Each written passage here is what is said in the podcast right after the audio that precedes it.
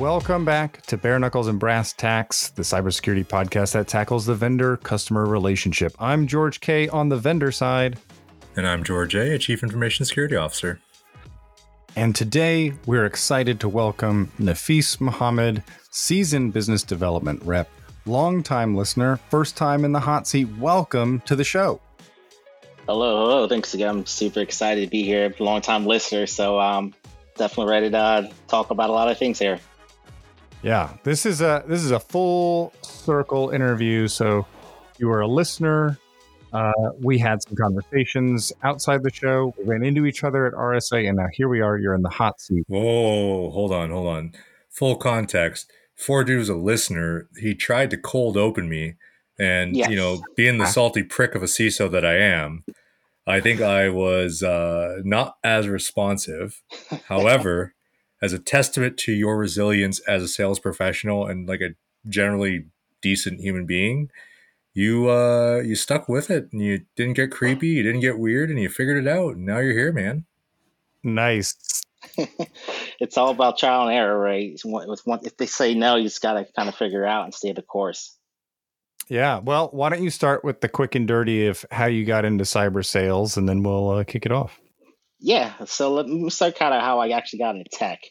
It was like 06, 07, the recession.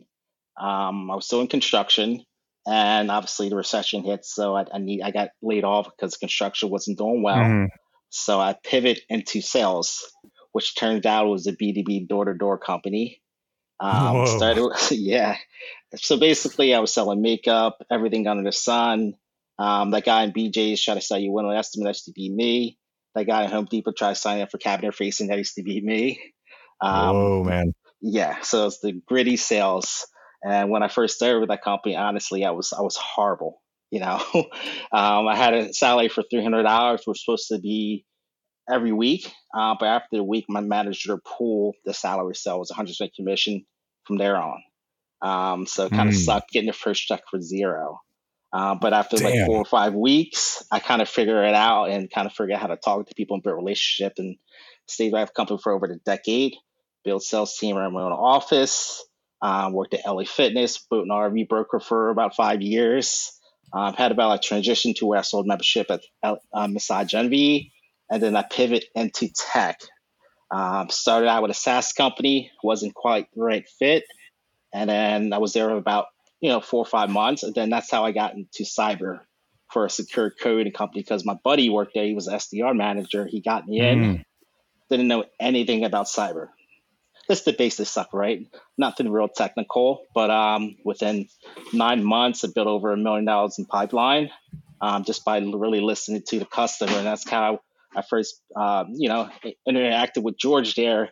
Like I say, it was a little bit rude, but I took him to the chin because I was, I'm a, I'm a, um, I'm a door to door guy, so that actually wasn't that bad. I, Bro, you should have just, you should have just said you worked at LA Fitness before, man. We would have been tight. I would have been talking gains with you. Like, ah, uh, yeah, man. well, I mean, I think this is, is it. We'll come back to that story, but I think you know, you you getting put through the ringer in a face to face fashion you know, that means when you come into SaaS sales, you got a bit of a thick skin, which is, you know, pretty good. Whereas like you come out of college into SaaS sales and you're just getting rejected outright. It's it might be a little bit harder.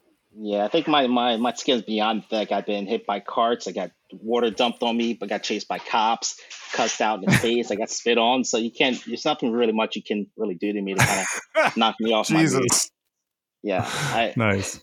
I've been through everything. Okay, well, let's get into it. So you're on the vendor side, which means the CISO gets first crack. After dealing with my initial saltiness on your on your sales outreach, you know, you persevered and you won us over enough to make it onto the show. So to folks listening, dreams are possible. Anything can happen. Um, talk to us about your journey going from outsider trying to cold open me to listener, friend of the show, and you know, it, it seemingly all around success story, brother. Yeah, uh, this started out like obviously when I first got into tech. Um, obviously, I did the spray and pray approach, right? Just that's what everyone was doing. That's they said you got to call this many people, this many emails, and yeah, I had success. But kind of when I ran into you, George, um, that kind of gave me a rude awakening. I was like, yeah, I'm doing something wrong here. So I kind of mm. went back to my mm. my my old school days of B2B door to door 100 commission to where relationship was value, right? Uh, when we used to work a territory, right, we just didn't blow through it. That's called burning your territory. You can't, you'll never be able to work that territory again. But if you build that right relationship, you can literally work a territory for months at a time. So I started to take that approach and started seeing a lot more success to where I didn't have to make a hundred calls per day. I'm not sending 3,000 emails per day, right? Focus on the quality and build a relationship. They'll let they'll stay with you a long time. Yeah, I have clients that I, I sold boats to that I still talk to this day. you know, we just talk and they they call me all the time. So the nice. relations last forever. Yeah, I mean, I love to hear that validation. We talk about burning territories. You know, we talk about it like you know, I guess metaphorically when you're calling into like a massive uh, enterprise footprint. But I mean, I like to hear that that was also true of door to door sales. Yeah, it's definitely because that's that's the only way to survive, right? And especially what I did, like if I didn't sell, I didn't make money. I didn't have, mm-hmm. I, didn't, I didn't have cushy base. My OTE is you sell more. yeah, that was my yeah, OTE. Yeah. It wasn't like you know, so that's how you gotta you really focus on building relationships. That's how you really make money rather than this, you know, selling someone and running away. If you just talk to them, build a good relationship, they'll come to you. They'll call you for more product. They'll call you for their service, and that's the ultimate yeah. goal that, that I'm trying to get to at this point. I think that's there's a lot of value there, and I think George would corroborate that, which is the idea that you know when you're going door to door and somebody's like a physical person, you are thinking about that relationship, and it's probably easy to get out of that when you you know you're just looking at like a spreadsheet or a crm and you're just like these are things to do these are tasks rather than human beings on the other end um, yeah i dig that so yeah. i'm super excited to have you on because around i want to say it was the end of last year right after ChatGPT hit the scene blew things up you reached out personally, you and I were talking on LinkedIn about some questions on how to incorporate generative AI because in your current gig, you were sort of operating solo and, you know, there's like lots of time being squandered doing other things. So I'm excited that we had that conversation. I'm more excited that you took the advice. So I want to give you some space to talk about how you're using these new tools and the benefit you're seeing. Yeah, definitely. Um, because when I first got in the role, I had no tools, I wasn't using anything. I found myself wasting a lot of time doing this, you know, useless stuff. So first I used ChatGPT or Bard, Google's version for AI. I mainly use that for research, right? For mm-hmm. for topics about um DevSecOps or anything cyber. Um, sometimes company information you can find information about, and even mm-hmm. your your prospect target. If they have a good enough blueprint, you actually can pull data from ChatGPT if they have a big enough online profile. So mm. I use that for, also for my LinkedIn posts. So I can kind of craft that and also get a deeper understanding of topics, right? And I kind of go down the road and use that as a studying tool. Not so much email because right now it's not to a point to where it sounds like a human being. I just kind of use to kind of get mm-hmm. information from it and build a skeleton email that way. Um, and then all of the other tool that I use is actually Apollo AI, which is fine for prospecting. Um, also, to have AI built in there so you can write emails. But the AI with Apollo is a little bit better, so I can put in my, my call to action, the problem I'm trying to solve, and you know the value prop, and then it, it builds you a skeleton around that. And what do you do? Yeah, yeah. What do you do with that skeleton? Because that's, I think, this is the this is the crux of the argument. You're not letting it do the talking on your behalf. Yeah. You know, you're, you're and even even bigger than that, I would argue, and this is a testament to people who are non-STEM graduates who are getting into our industry, right? You mm-hmm. have taken a tool that everyone's like been losing their shit over all year. you took a problem that everyone's been losing their shit all over since before George and I were born. And you, from your, you know, relatively non-technical and and you know, relatively new like experience like you're not a salesperson your whole adult life you figured out a problem. Like you came at it with logical outside the box thinking and i think you represent the value of people who can do mid to late career transitions into this industry man. Like i'm really Word. proud of like your methodology. It it seems simple but fuck bro there's brilliance in this yeah man yeah yeah thanks it's just yeah the, i made a definitely transition right um, I transitioned into tech when I was like 30, 38, 39. Um, and not too many people in my position, given the roles I had in my other sales career, was willing to start from an SDR position, right? It's yeah, yeah. probably beneath them, right? Start from the bottom. But for me, that's the only way you learn, right? Um, I can't, I couldn't just jump into tech and take a leadership position. I, I don't know the tech space, right? So I'm going to start from the bottom, like I did when I started over 15 years ago in sales, and figure it out my, that way, and, and kind of raise myself up back to a leader position where I want to be. So, uh, yeah, let's return to the email skeleton. Like, how? Yeah. What are you doing with that once you get that output? Yeah, so it basically you type in what I want, it gives me a skeleton. Um, so it, it, spits it out, but then I use that to kind of get some personalization uh, added to the email, right? So maybe something mm-hmm. about maybe a post that you wrote uh, on LinkedIn, nice, um, or maybe a blog that I saw from the company, right? Or maybe mm. that you're hiring hiring in the space that's training that I sell for, do personalization that way, right? So that's kind of how I add in that personalization. But it's kind of all trial and error. Some things work, something not, right? some things that I do work, some things that I don't don't work, you know, but I learn from it. Yeah, I mean, experimentation is the name of the game for sure. Yeah, and I, it kind of, I think it goes to speak to your kind of different approach or your adaptive approach to how you're doing sales, how you're generally building your business. Like, I think this email piece is just, it's a very, very shiny tip of an iceberg of really good sound human logic in how you're approaching things you know like yep. it, it seems uh rather obvious but you know like talk to us about for example like you're a contractor if, if i'm not mistaken right you're on contract right now yes so correct how did you get your organization to support your quality over quantity approach for opening leads like a lot of CROs, and we've we've had you know a lot of sales folks on, and, we, and we've all complained about the CRO crisis uh, just in terms of like their mindset and, and unrealistic expectations.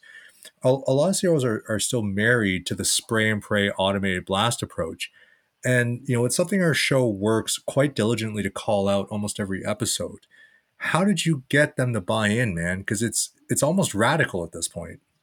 Yeah, no, I actually feel very fortunate. I kind of lucked up with a company. We were kind of in a very, you know, a small, scrappy startup, right? So you know, we're doing a lot of different things, wear a lot of hats, and they didn't really have too much experience in the cold outreach. So part of my interview was writing up a go-to-market strategy, what I would do, do a couple cold emails, pitches that I could do for email, um, write a, a, script.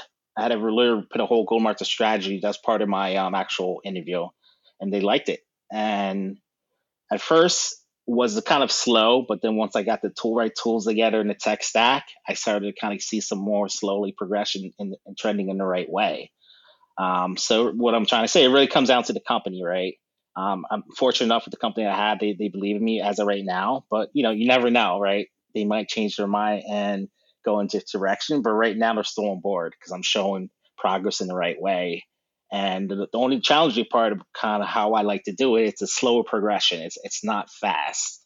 It kind of takes time to build relationships. So you really have to really show metrics. You got to show like what you're actually doing. There's a lot of updating with the leadership to show them how you do it, so they can kind of really drink the Kool Aid that you're drinking. They got to really believe in you, and you have to believe in them.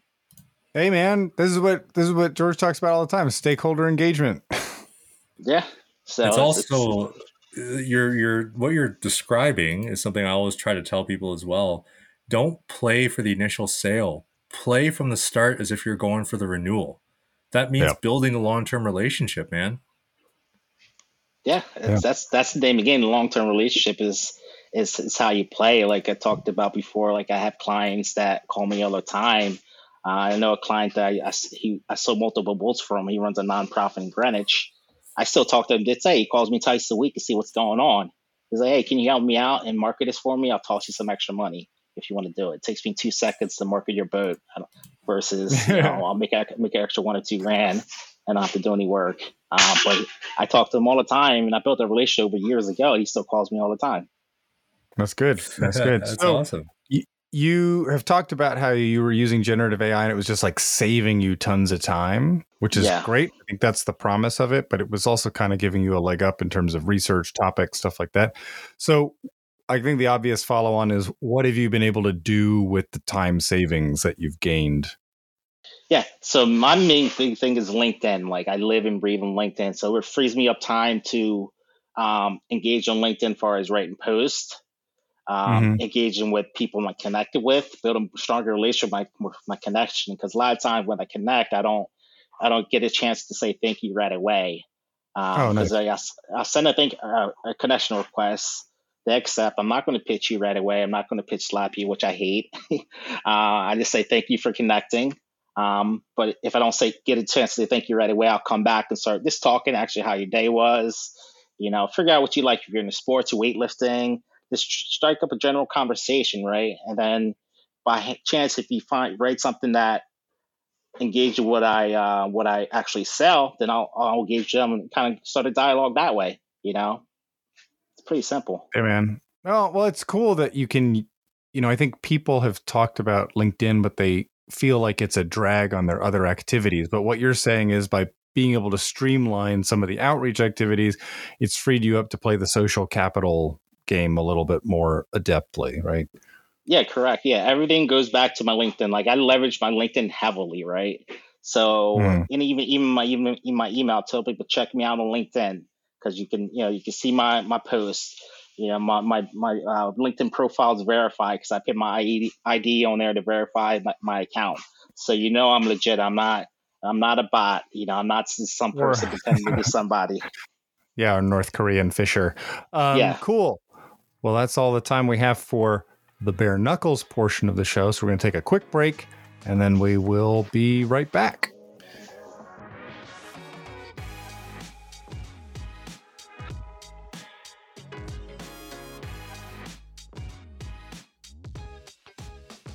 And we are back, and it is time for the sales gauntlet. Dun, dun, dun. Now, this is a rapid fire round of common sales challenges George. A and I will take turns putting them in front of you, Nafis, and we want to hear kind of a one to two sentence answer on how you would confront the challenge.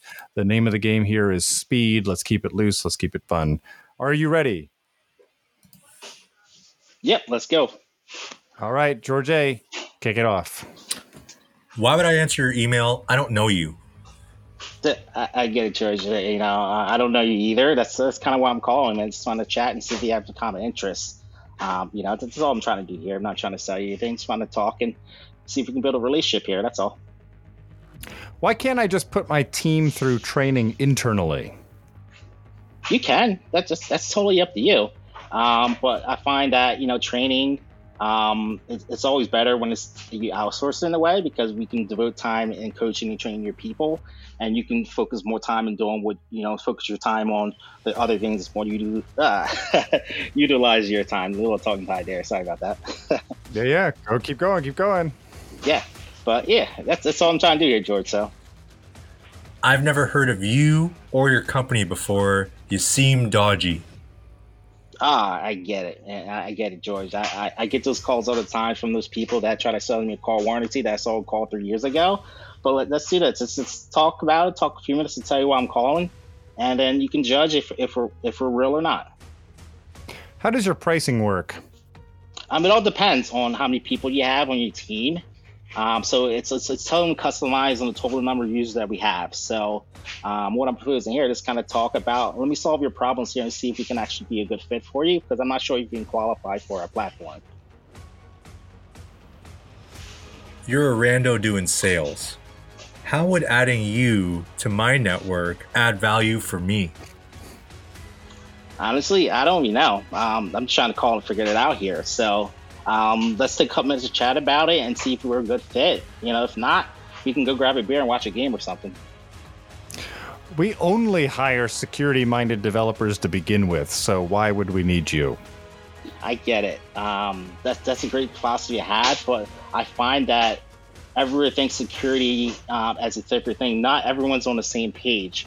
Our training actually kind of gets everyone to think security minded first, always from the beginning to end of SDLC. Boom. Bro, Gauntlet yeah. was painful this week. Holy shit. that got excessive. yeah, we were feeling we were feeling a little frustrated. Maybe we took that out on you. That's okay. I, I, like it, man. Trust me. I, I, got I got a lot worse, man. A lot of stuff. You, you, you handled it very well. Oh, uh, you, you're calm, man. I definitely have a beer with you at this point, man. totally unscripted. That's that's my best work when it's unscripted and sometimes I trip on my words, and that makes it natural. I'm not reading from the yeah, script. we are we are human for sure. All right, so we're rounding the corner. We're uh, coming to the brass tacks portion of the show, right? So we're looking for actionable insights to pass on to our peers. So I want to start with. Could you walk us through your outreach process for a new account? Just kind of, you know, not soup to nuts, but like you get a new account or you have found something in your territory. Like, what's the first step?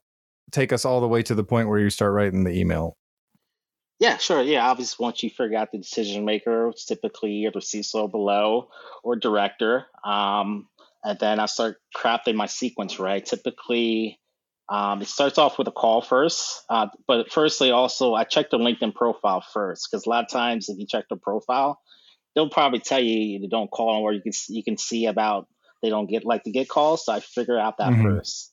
Um, I mm. call, and then, and then I craft a initial cold outreach, which is less than 50 words. Super simple, fourth or fifth grade reading level. This is what we do. This is how we do it. Um, kind of leave it open ended. Um, my my sequences are very short, five to six sequences between calls and email. I might call you twice, um, two to three emails, and the rest are kind of LinkedIn touches, right?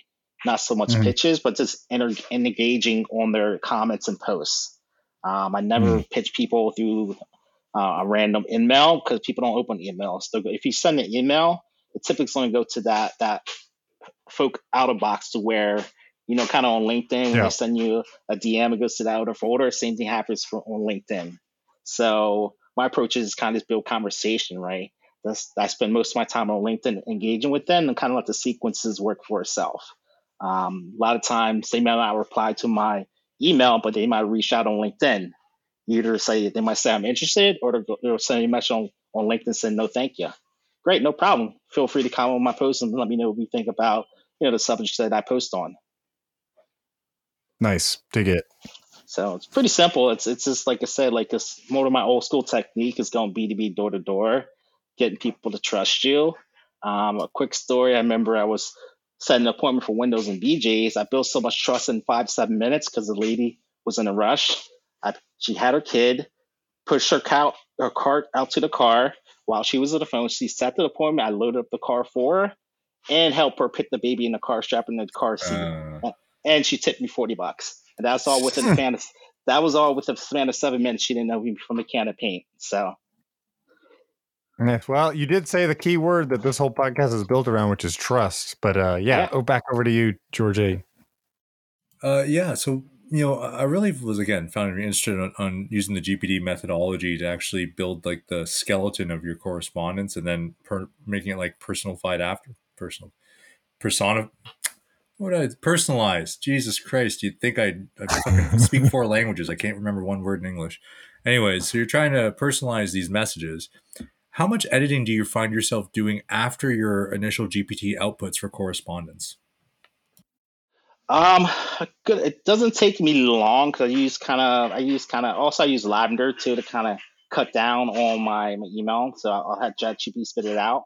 Um, I'll run it through Lavender to where it makes it more kind of short and simple to read. Um, probably each email might spend a minute, maybe if that. Um, sometimes it's even quicker until you get to the point you know the framework, so you're able to kind of cut and paste stuff out very quickly um, once you get the initial framework down. All right, yeah, yeah, it's good to hear. So, um, talk to me about domain health because I'm really intrigued about that. That's that's my new favorite obsession right now. Um, domain health is key um, because that'll that'll basically tell you if your emails are going to spam or not, and a lot of different other factors I'm starting to kind of learn about. Um, so the key with domain health, you can measure in Apollo, right? If, it, if your domain health is in the green, you, you're good. If it starts to dip into the red, and you're you're not getting many emails delivered, you got a bad domain health, and it's hard to get back from that. So the key is not to. I don't send a lot of emails all the like within a day. I might send 20, 30 a day, if that. I'm not sending three to 4,000 emails today. Um, like the whole thing is I focus on quality over quantity. So um, the less emails, the better um, is, is the key to go. And that's to where you have a high open rate and a high click through rate right now. So with all my sequences, I have four that I run. So I think I average about 55% between all four of them. Uh, yeah, man, I saw I saw your metrics. I mean, for everyone listening who's like skeptical of this approach, I mean, you know, pre working GPT into the research process and the personalization, I mean, you effectively doubled um, a lot of your open and engagement metrics. So, I mean, there's there's definitely proof is in the pudding. And as we heard with Ben Kelly, yeah, fewer emails can get you through that barrier. And as uh, George A can testify, you start spamming his organization, they're just going to block you at the domain level. And then, like, good luck, you're toast, you're locked out. Yeah. And another part I'm really proud of out of the bunch of emails that I sent so far, probably close to a thousand, maybe between all the sequences, I only had 17 people unsubscribe only 17 dude that's like that's metrics that yeah. those are metrics that people would kill for in marketing that's that's what matters to me you know you, if you keep open as long as you don't unsubscribe i'm not going to annoy you um, but as long as you kind of stay engaged by the opening kind of click, checking out a website um, nice. that's the best way to go yeah good so I, would have to ask this then um, just in terms of how you do your research because you don't come from a, a like a traditional academic background um, how do you approach prospect researching before you actually initiate the correspondence? My so my biggest research tool is I check out the LinkedIn page, um, kind of see, kind of get a feel for you what they're all about, because um, LinkedIn's kind of a snapshot into who that person is. Um, if they're not active on there, um, then I gotta go. So I'll check on the company website, right? maybe check out their Twitter, check out their Instagram or something like that. I got so I can get some kind of insight who they are. It's kind of how I do research on that prospect, and that allows you kind of personalization. You kind of you know look through like the different platforms see what they like to post. Is how you get your information from them. I mean, it sounds like you're trying to find out who they are as a person. yeah, yeah, yeah. and essentially that's that's what you're trying to do, right? Kind of not like you're yeah, I guess you say you kind of have to stalk them in a way, but you want to understand that person. So you, your chances are so much more higher if you do it that yeah, way. Yeah, I mean, I think that sounds like stalking because it's online, but like when you meet somebody face to face, if you were doing retail sales or whatever, I mean, in the course of that conversation, the nonverbal cues, that's what you're trying to pick up on. Like, are they enthusiastic yeah. about this sport? Or, the, I mean, those yeah. are the stuff, but you can't do that because you're not face to face. So the yeah. other tools you have at your disposal are things like LinkedIn and whatever. What are they writing about? What are they talking about? I mean, that's that's it. That's it. Yeah. I also, I, I really do think the key here, there's a, a congruence in your personality online, like on LinkedIn, and who you are in person. I think one of the most off-putting things, whether it's in a social context or whether it's in business, if someone puts out a certain kind of energy in their online correspondence and you meet them in person and they're nothing like it, that shit feels weird, dude. Yeah, mm-hmm. I, I, I totally agree. Like who I am online, who I'm in am in person. It's no it's no in between, right? So it's just that's that's how you be authentic, right? It's, it's I hate when you meet someone you meet someone that you meet online and they're not they're not who they are online. They're totally different. That kind of that kind of bugs me a lot. Yeah, yeah. Well, Nafis, thank you so much for taking the time uh, to sit with us and to share this process. It's been a real pleasure and a joy to hear from the journey as listener to now innovating your outreach practice. I mean, everyone's talking about like how do I get generative AI, and this mm-hmm. is you bootstrapping it and working it, and uh, that's really awesome to see. Yeah, like I said, appreciate you guys. Like I said, it's a work in process, and um, the thing about the, this approach, you always have to change. You always got to be able to pivot on a dime, you know, and always constantly change your approaches. Maybe what I'm doing this month might not work next month. So I might have to change it.